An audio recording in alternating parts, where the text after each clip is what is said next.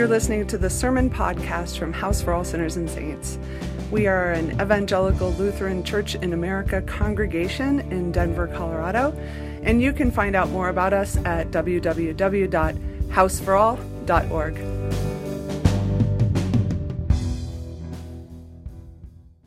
For those of you who have no idea who I am, my name is Amy Hanson. I am one of the seminarians that was sponsored by House for All Sinners and Saints. I have since graduated and I now work as a chaplain at St. Anthony Hospital in Lakewood. Grace, peace, and mercy are yours from the triune God. Amen. I love the Psalms. I love that I can borrow their words when I'm too tired or too broken to come up with my own. Like Psalm 70 Be pleased, O God, to deliver me. O Lord, make haste to help me. Let those who seek my life be put to shame and confounded. Let those who take pleasure in my misfortune draw back and be disgraced. Let those who say to me, Aha, and gloat over me, turn back because of their shame. Let all who seek you rejoice and be glad in you. Let those who love your salvation say forever, Great is the Lord. But as for me, I am poor and needy. Come to me quickly, O God. You are my helper and my deliverer.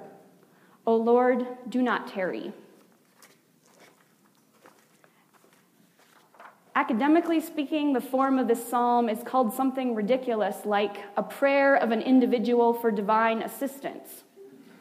But I prefer to call it the kind of prayer that I usually end up praying short bursts of pleading begging and asking God to show up because I feel alone, mad, or otherwise confused and in need of guidance. This is the gift of the Psalms to us. They are not the flowery sayings of Jesus in the parables, and they are not the rhetorical works of Paul and his many letters to various Christian communities. They are real prayers from real people who know what it is like to be stuck in the trenches of a horrible day. Today's psalm is from someone who is waiting impatiently for God to bring justice after feeling abused, persecuted, and alone. It could be the words of any of us, the words of a queer kid who has been disowned by their parents, the words of an addict trying to stay sober, the words of the middle aged child who's trying to navigate a bureaucracy of health care and benefits for their aging parents. It's a very real expression of lament and grief while waiting for God to show up and make this injustice right. Somewhere, Christianity started perpetuating the idea that we are supposed to be gentle and pious and patient in our prayers.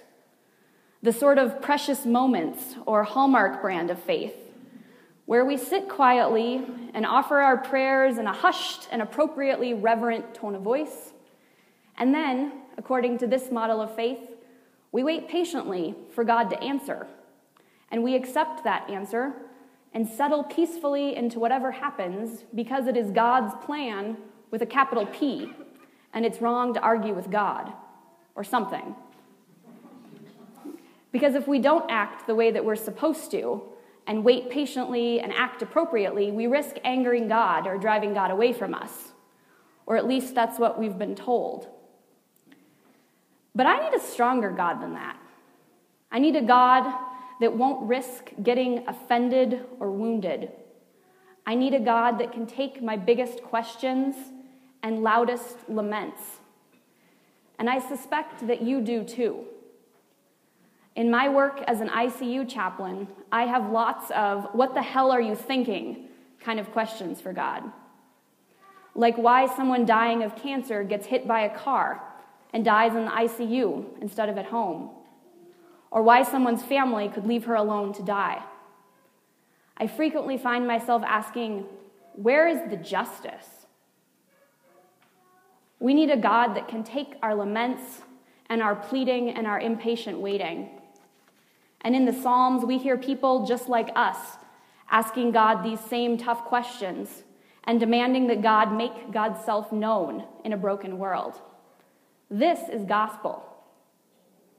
The psalmist obliterates that hallmark brand of religion by crying out in the midst of the excruciating waiting, Hurry up, God, do not delay. We need to have a God who sits with us while we are waiting for the promise of everything being made new. This psalm is an earnest plea for help and is rooted in the psalmist's trust in God's listening and redemptive power. I think we get self conscious sometimes about not wanting our prayers to seem too desperate because that makes us vulnerable. If we pray for something broad like happiness or greater understanding or peace, we can find some way to make whatever happens fit into our experience. I do this too in my prayers and even those ones I pray with my patients.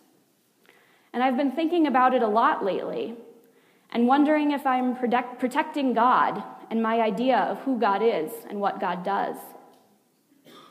What would happen if we all prayed with the same urgent cries of the person in today's psalm?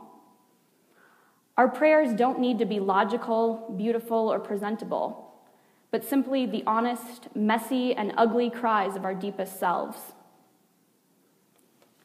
Woven into our experience as people of faith is that damn platitude good things come to those who wait, which is entirely non biblical, by the way, and implies that if we wait patiently enough, we will get what we want. But sometimes our prayers are not answered in the way that we want or we think they should be.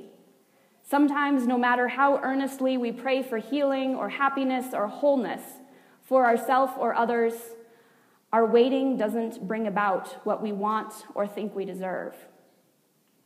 But I wonder if that is actually the reason why we pray. What if prayer is less about persuading God to answer our prayers, and instead it changes us, makes us new? This is a huge paradigm shift, and it seems to say more about God than it does about us.